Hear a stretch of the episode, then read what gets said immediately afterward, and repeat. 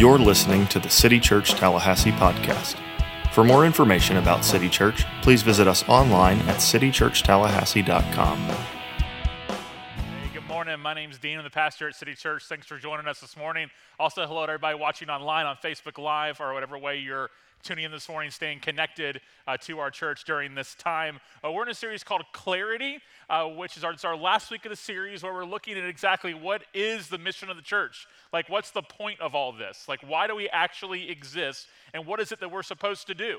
It seems like everyone has an opinion nowadays, especially on social media, of what the church should be doing. You hear things like, Where's the church? When's the church going to talk about this? When's the church going to talk about that?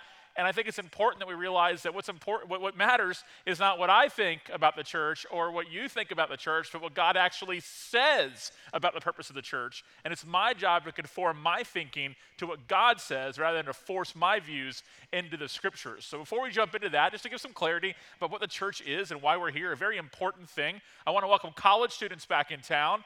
Uh, we're, we're, a multi generational church that loves college students. When students are here, it makes our church better. Isn't that right, everybody? Aren't you glad they're starting to come back? It's just awesome. So at, at, at nine o'clock, we had like this entire front section up here, all these rows filled with students. I'm like, wow, students at nine o'clock. I mean, you know what they say, college students. If you come to church at 11, you love the church. If you come at nine, you love God. Uh, just so you know. No, I'm just kidding. Uh, but, uh, we're, but we're just thrilled you guys are back in town and starting to trickle back in, and it just matters a lot to our church family. Uh, we started this church uh, in 2007, right around this time uh, with uh, primarily college students. That wasn't the plan, they just showed up first. And ever since then, as our church has grown, different generations, different kinds of people, there's still always been a passion to reach students in this town. So we're glad you're here and hope you connect and can be a part of our church family. So I'm going to pray for us, and then we're going to jump into our series, our last week of it called Clarity. Let's pray. Father, we are grateful uh, to be here together. Uh, we're thankful that you are rebuilding the local church in this community uh, after uh, so much time apart, and we just ask that uh, the rest of this year can be one that allows the church to flourish in letting the gospel be made known in our community and beyond. Uh, we pray for all of our churches in our community as we gather today that we'll be united in the truth.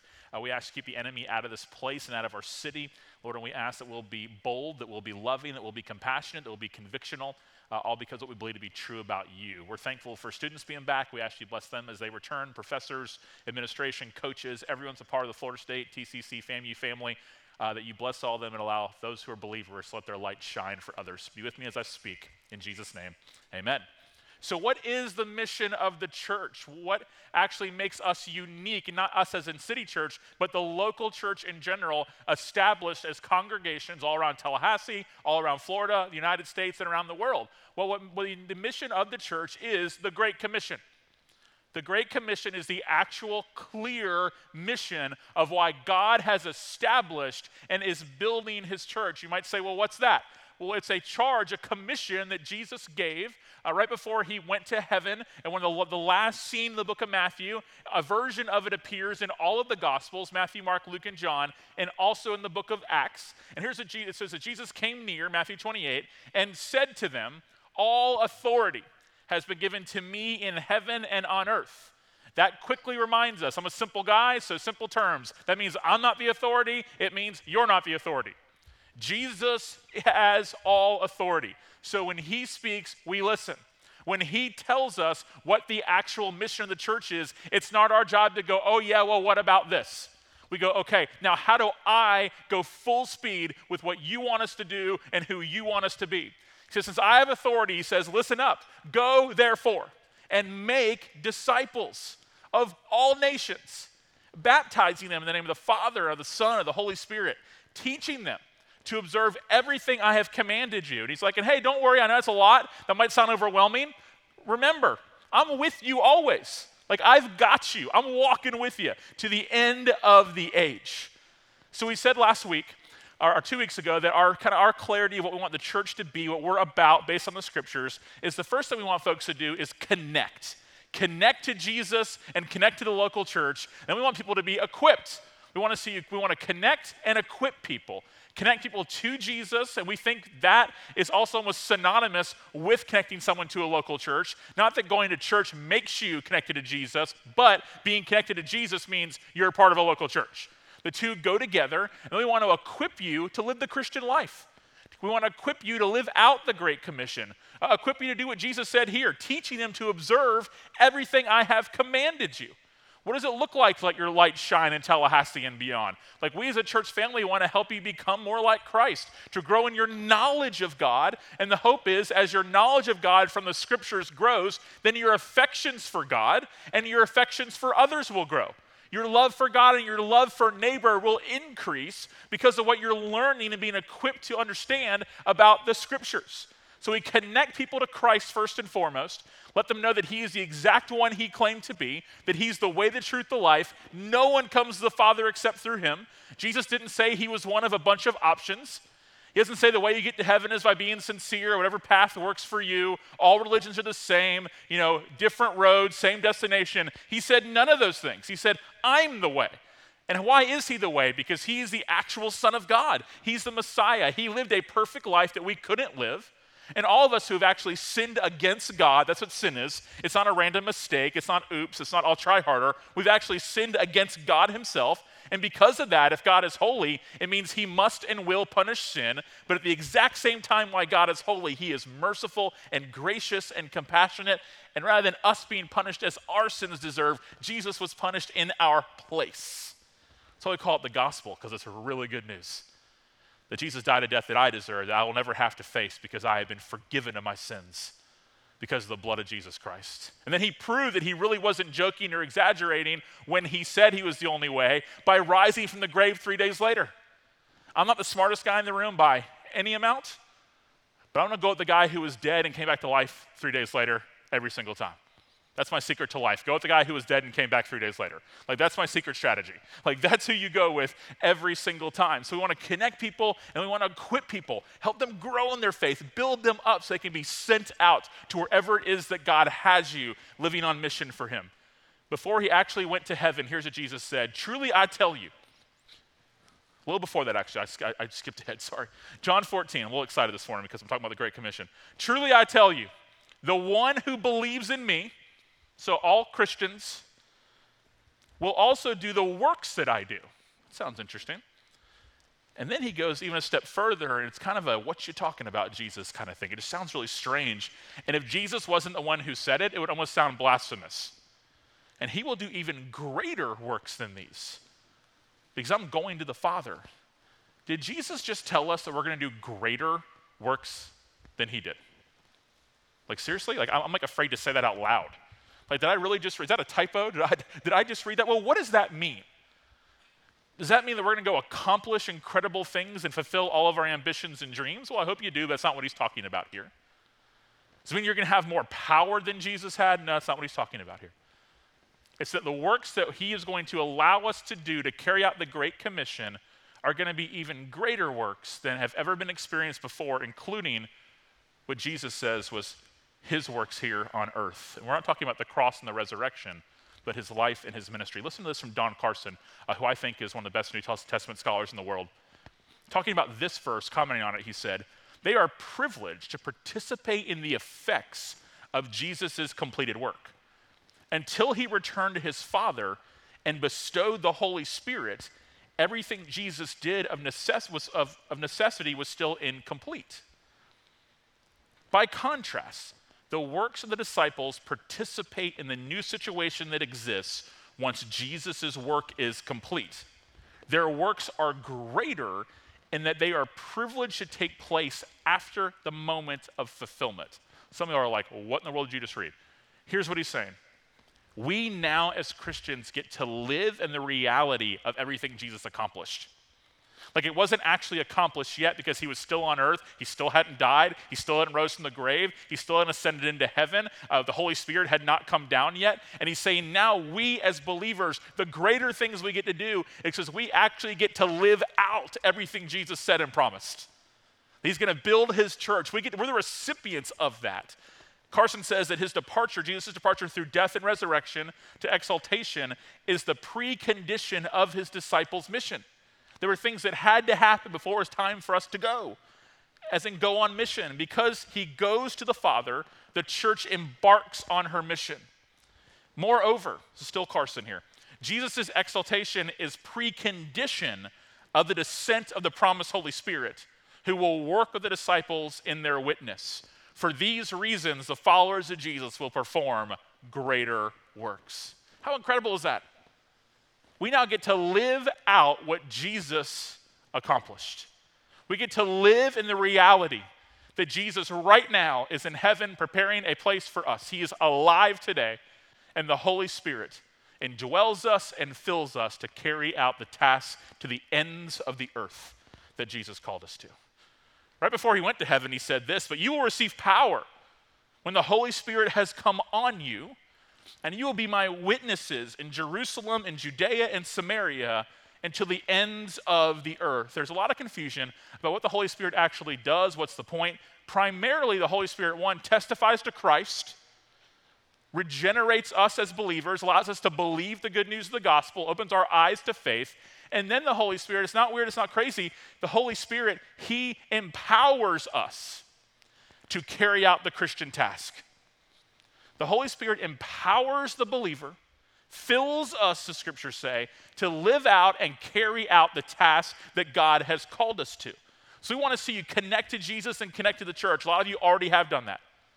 We want to see you be equipped. We want to see a lot more people take advantage of that. We're going to have equipped classes uh, starting back up again in September where we're helping people. They're evening classes. We're helping people become disciple. We're going to have city groups available folks can be in a group setting and study the Bible together, talk through devotions and scriptures together. Like, let's grow together. We think this is part of equipping on Sunday morning, going through the scriptures, like prioritizing that in your life, that we're going to be a part of our local church regularly. We're going to make it matter, all of those things. And then after that, or I should say, as that continues, connect, equip, then we want you to be sent. We want to send you as a church every single day. Connect, equip, and send. This is the point of clarity about who we are as a church. These are the three things we want to see happen in your life connect to Jesus, connect to the church, be equipped to live out the mission that you're being sent into every single day. We want to see, all of us, myself included, to see ourselves as sent people. For some of us, that's when we go to work every day. For some of you, it's your own household and parenting. That's where it begins, I believe, for families. For others, it's your neighbor. For some, there's an opportunity because of the margin in your life to maybe give your life for several years or for a decade, whatever it might be, to go overseas full time. To take the gospel where it's never been heard before, and we can help you do that. We can help you connect. We partner with organizations that we give lots of money to because we believe the gospel has to go out. Has to go out. We're talking we give $300,000 a year as you, we as in we, for the gospel to go to where it's never been heard. I, I want to get to half a million because we got to get the gospel out. And how does that happen? All of us being generous, sacrificial, giving proportionally, giving regularly, because we believe it's unacceptable for people to have not had the opportunity to hear the good news of who Jesus is and what he's done for them. We are sent people every single day. Don McGavran, one of the early kind of missiologists, as it's called, which is a study of missions, uh, he wrote a letter, and in this letter, this is back in the 80s, and he said this I think that he goes, What is needed in North America and indeed around the world is a society of missiology that says, quite frankly, that the purpose of missiology is to carry out the Great Commission. Anything other than that may be a good thing to do, but it is not missiology. He continues and tells the story of a village in a remote area, closed off to the gospel, engaged in the worship of idols. And here's how he tells the story of visiting them. It says McGavran, this is in a publication, a periodical about missions. So McGavran described a remote village with sickness, poverty, inequalities, and antiquated agricultural methods after affirming that Christians should work to alleviate these problems. Jesus said, Teach them to command everything I've obeyed, or, I've, or to obey everything I've commanded them.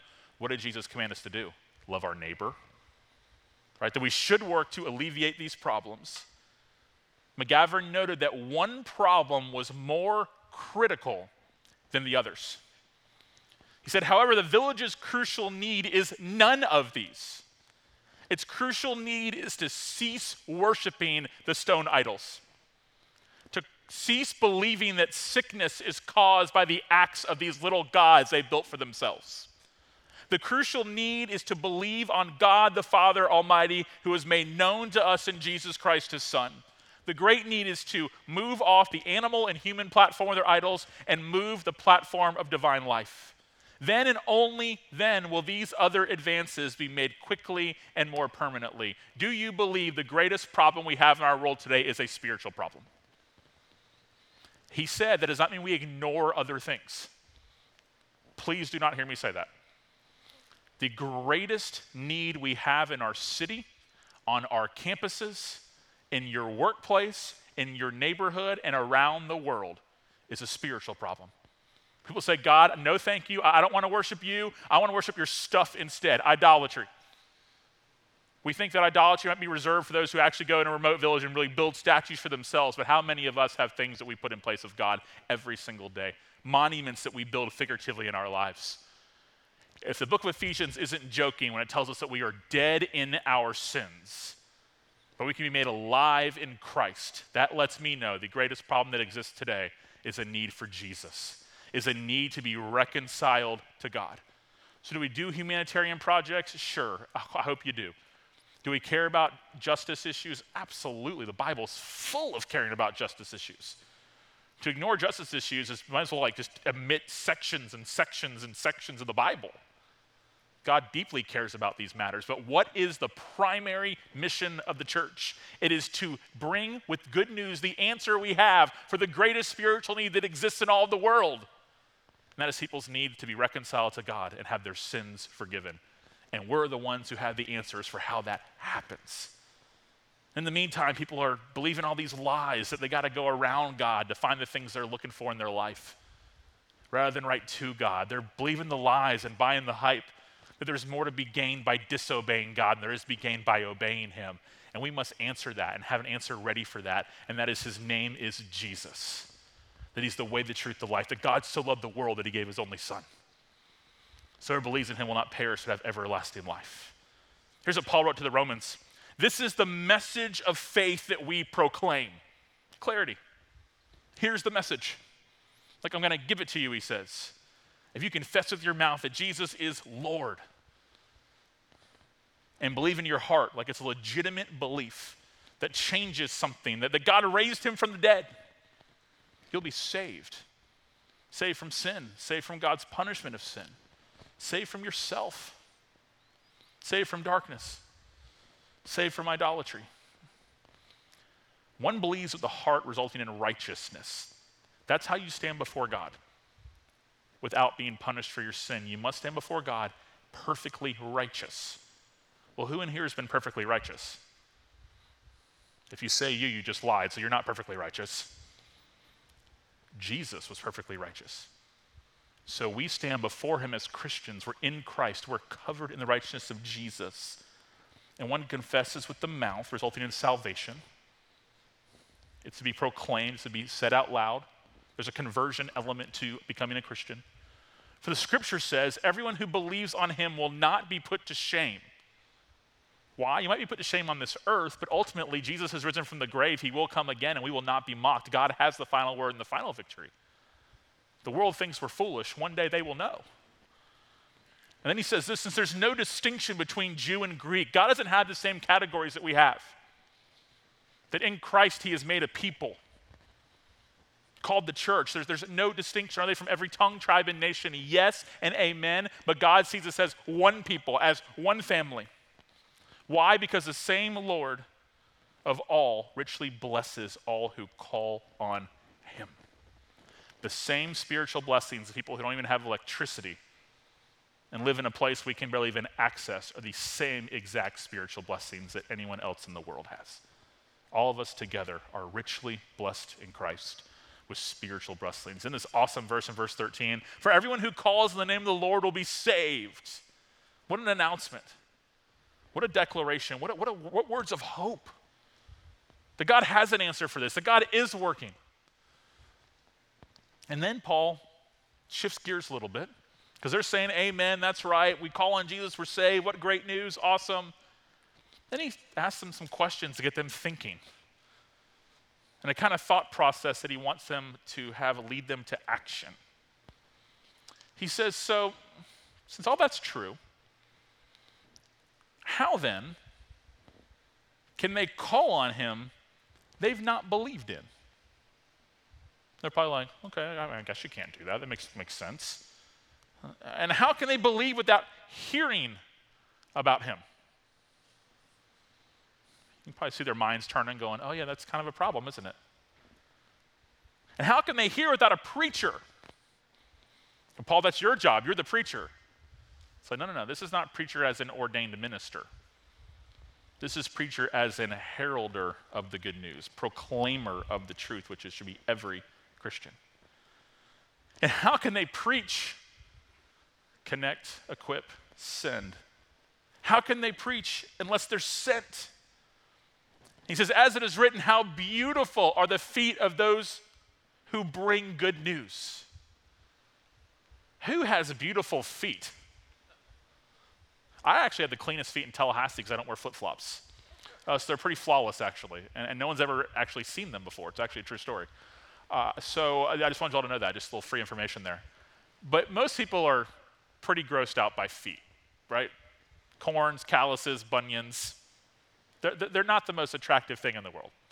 You put your hands on the table in a conversation, no one even notices. Put your bare foot up on the table during a conversation, it gets weird really quick. That's how I do it down in Sopchoppy. I know, right? Okay. It gets weird real quick. God says there is an actual kind of beautiful feet. And they don't take getting rid of corns, calluses, and bunions. They don't take getting a pedicure. It's those who bring good news, who carry and take the gospel to those who need to hear it. So, what does that look like for us? Every single day. A few things. One, we must have clarity regarding the message. We are bringing news to people, not advice, not condemnation, not shame. We're bringing news. News. Do we want people to feel guilt over their sin? Yes, because they are guilty. like, yes. We want them to know there's an answer for it, that God's not done with them, that God's provided a way for that to be removed, that they will be held accountable for their sin, that God does judge sin, He does punish sin, and we must be clear on that. We must be clear about the remedy, the answer, the mediator, the one who is Jesus Christ. we have to be clear on the message. Those who call in the name of the Lord will be saved. Don't confuse the message. It's easy to think that we want someone just to shape up or just get it together or be more religious or be more spiritual. No, we want people to know, believe, and understand who Jesus is and give their life to him. To turn from this world, to turn to Christ. Second, we must have clarity regarding the need. Clarity regarding need. There's a massive need out there a need for people to be saved. DeYoung, Kevin DeYoung wrote this The primary task of the church is to minister the word, and nothing should supplant or turn us from this essential and indispensable mission. That there's a need, and we are the people who can bring the news that can meet that need. Got to be clear on it. And part of that is we got to actually believe our own theology. There's no exception clauses for people because they're nice or because they know you or because they're in your family. It's like everybody needs Jesus except for my uncle who's not saved. He, uh, you know, he doesn't because he's a great guy. Or I, I, really think he's a Christian. It's like, come on. That, that is just an American understanding of this sort of maybe he's moral, maybe he's not. That's not what we're talking about. If you confess with your mouth that Jesus is Lord, then you will be saved. There's a need out there. Third, we must have clarity regarding my responsibility. And my as in mine, mine as in yours, you, me, like our responsibility to be people who bring good news, who have beautiful feet, who get that spiritual pedicure by being people who go and bring good news. What does that look like for us? Well, as a church, it means we're going to keep sending. We have three families right now who are full time in different continents living from our church who were sent. They connected, they were equipped, and they were sent. fully funded. So they don't have to worry about raising money half the year, begging people for money, writing support letters. They get to go and know their church is behind them and praying for them and with them. We have a family, the Nelsons, who are in Africa, on the coast there, largely Muslim area, desperate need of the gospel. We have the Stewart family. They're in Berlin, Germany, a global city which has become extremely secular. Extremely secular. A land that one time was the birth of so much good for the church through the Reformation, now is a place that's spiritually dry, that worships the world, that's secularized. They have moved there. They're learning the language right now full time so they can go and reach people who have not had access to the good news. Our church family, our church members. With the Truex family, Cam and Sophie. They're in Asia right now, full time. Started as college students here. We're in our City Church U ministry. They were student leaders here. And now they're full time living across the world. Because why? The gospel's only good news if it gets there on time. It's only good news if it gets there on time. My friend David Platt likes to say that every Christian this side of heaven must give the gospel to every person this side of hell. We must. Must have an urgency. But what about us who are here? Are we exempt from that? That we're not the ones that are in Germany or in Africa or in Asia? Like, like what about us? What does it look like for us right now? And I've got a few steps. This is old school city church. We still believe this, and I'm bringing it back to remind us. The first thing here is that we must be provoked, not offended in our community. Provoked, not offended when it comes to sinners. So often we move away from the world because we're offended by the world. Why should somebody who's not a Christian act like they are? I'm a Christian and I'm not great at acting like I am all the time. And I have the Holy Spirit in my life. I've been told I'm going to do greater works in John 14, and I still don't have it all figured out. I still choose this world. I still choose myself. I still choose those lies. I got to go around God. Uh, and I'm a believer. I believe this stuff all my heart. Why should somebody who's not a Christian act like they are? We're not offended by it. We're provoked to engage, to be in their life, to build a relationship. Holiness is not separation from sin. I said that wrong. That's a big deal. Please be separated from sin. Sorry. Holiness is not separation from sinners, it's separation from sin. There's a really big difference. Well, what's the line there? That's the line. Holiness is not separation from sinners, it's separation from sin. It's not our job to condemn someone. The scriptures say they're condemned already, so Jesus came to rescue them. It's not our job to add layers to the condemnation. It's our job to be provoked and to be in people's lives. The second one is to see yourself as being called, not employed, when it comes to your career. That's anything from a nurse on a hospital floor to a CPA to a stay at home mom to a football coach to everywhere in between. That does not mean that you always think your job is ideal and that you're passionate about it. That's not what I'm talking about. You see yourself first and foremost as called by God to be a light and to be a missionary where you work. Why I say called, not employed, is you're not just working a job to provide for your family, even though that definitely matters. And we have a responsibility to do that. Before anything else, we see ourselves as called by God to let our light shine before others, to be people with beautiful feet to bring the good news. I'm convinced the way a city turns upside down for Christ is Christians rethinking how they engage their work environment. And it's easier for me to say I work at a church. Hopefully, everybody here's a Christian that works here during the day. That'd be a problem. So I have to work hard to get out. And I see called not employed for me has, has a different feel in Tallahassee than maybe some of you, but I work hard to live that out. Uh, for students who are here, you think you're just here to get a degree? That's the only reason you're in Tallahassee is to get a degree? No, God's saying you to be part of a mission. The cool thing is you get a degree with it. How great is that? To engage the most probably lost area of our entire community, the college campus. We don't got to go find people. They've all come to us from around the state, around the country, and around the world high school, middle school, elementary school students, you're not exempt from this either. I hope the people that you go to school with who are in your class at school, they know that you love Jesus if you're younger in this room. Because of how you love them and treat them and find little ways to have conversations with people about it. called, not employed. Our college pastor, Hunter, sometimes calls it for students called, not enrolled. I mean, we're not just taking classes, we're not just getting a degree, we're not just checking off boxes so our advisor says we're good at grad check. It's bigger than that. And third, everything for me is on the table as a Christian. God, there's no conditions. David Platt calls it a blank check, as in you lay figuratively a blank check on the table and say, God, you cash it as you want. Like you cash it as you want. Like I'm yours. Whatever you have for me, I'm in. It might not make sense, might not have all the boxes checked, the I's dotted, the T's crossed, but here's a blank check on the table. You do with me what you have. I guarantee you there's people in this room right now that have margin in their life to move overseas full time. Guarantee. What would that blank check look like? You can be a nurse anywhere. You can teach anywhere. You can be IT anywhere. You can be an occupational therapist anywhere. What would it look like for you to go be a part of one of our church plants in another city in the United States? To go help them, bring the gospel forward? It look like for you to say, you know, we're gonna, it's, it's gonna be a little while, I gotta get a lot in order before I even think about that, but I wanna start a process of having a conversation, at least praying about what it would look like to leverage my life and God say, here's a blank check to make sure that every person has an opportunity to hear the gospel one day.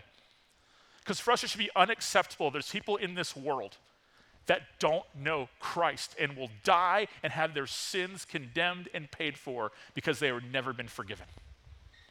They've never been forgiven. We just can't go about church as usual. So much indifference in our community, and that has to change. Financially, it matters. We must continue to give so we can go. It's mission ammunition, our resources. Prayers matter. Please pray for those missionaries I mentioned. But there are more out there that call this church their home that I believe need to put a blank check on the table and say, God, you cash it any way you want with my life. Our friends at Summit Church in Raleigh, Durham area have started a, a program called Go To. And the two is like a play off words. It's two, like go to somewhere, but also the, the number two, go to. And they're asking for students to consider when they graduate giving two years of their life to solely making their decision of what's going to be next based on the Great Commission, which might mean I need to get my master's in social work. So I know that City Church has church plants in New Orleans. And I know we partner with the North American Mission Board that has strategic send cities like San Francisco and LA and St. Louis and New York and Philadelphia and Miami and, and all these places where there's not a lot of gospel preaching churches. So I thought I was just going to go get my master's at UF or USF or someone, and, or do it online. And I, am going to go move to where one of these places are for two years and be a great church member. Or I'm going to go study abroad and take it for two years. I'm 22 years old when I graduate. So by the time I'm 25, I'll figure out the next steps. But in the meantime, I'm going to go somewhere. Or I don't have grad school plans. I haven't landed a job yet. I don't know what I'm going to do. So what I'll do instead, I'll just go work a basic regular job so I can pay my rent in one of these places and be the best church member they have. Give two years to your life for that. What would that look like? For college student to start thinking about that now and work so connected to that. That's why we, we believe in denominational work, because you can do so much more together than you can apart we can hook you up, get you on that path in two seconds for your future. Because we connect and we equip and we send. Because that's the mission of the church. You know what they'll tell you at Summit Church is the biggest hindrance to the go to program? Parents. Parents who don't think it's a good idea because, in their mind, their son or daughter needs to start their career, go to grad school, whatever it might be. And, and if, if you're a parent of a college student and you're watching online right now, because you're trying to check out if you're make sure your kid's not going to some crazy church, we are a little bit, just so you know, because we actually believe this stuff. Here's my question for you What would it look like? I'm looking right in that camera. What would it look like for the Great Commission to be your ambition for your children? What if that was the most important thing? What if the Great Commission was your ambition for your son or daughter? That yeah, it's a little scary, yeah, it doesn't make sense, but for two years of their life, they could go, I'm making this choice not based on what sets me up best later, but what allows me to participate in greater works where the gospel has never gone before. There are two billion people in over 6,500 people groups who do not have access to the gospel. Access. I don't mean cultural Christians who drive by 45 churches every day and they think they know Jesus, but they don't. They at least have access to it, they're just lost. Some people who've never heard before.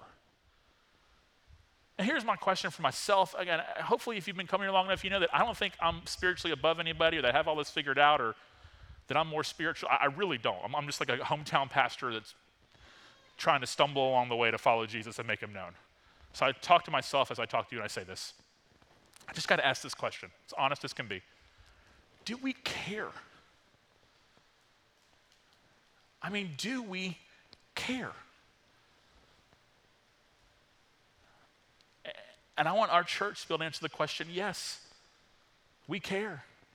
We're putting our money literally where our mouth is by giving and giving and giving so the gospel can go out to trusted organizations we partner with to fully fund missionaries.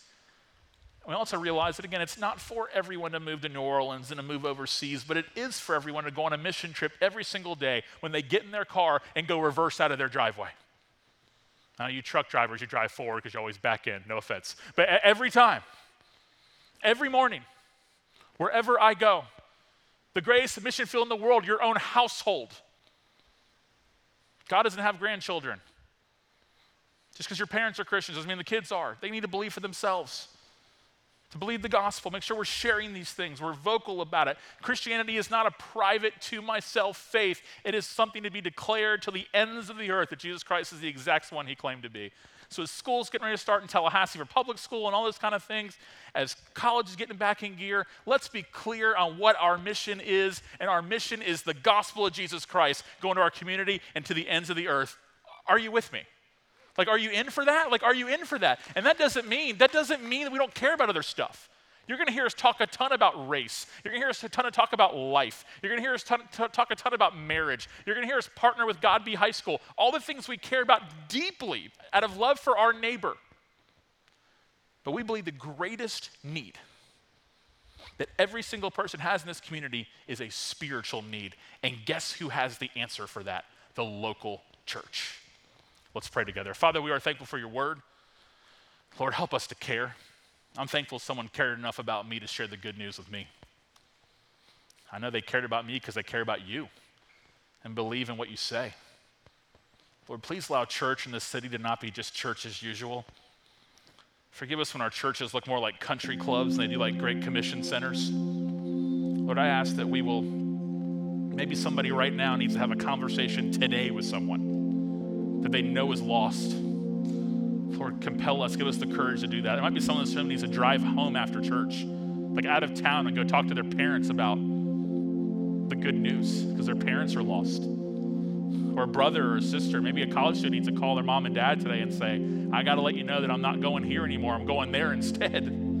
Lord, whatever it takes, a blank check. Please open our eyes to see the need Please give us conviction enough to not budge on the message of who you are and what you've done. Lord, I ask that we will see our church be a church that connects people to Jesus in the church, that takes discipleship and growth and depth seriously as we grow. We'll be sent out all across the world. I pray for the stewards, pray for the Nelsons, for the Truexes, for our church plant in London. Lord, allow the gospel to go out. I pray for our work in Tallahassee. I pray for our students who are here.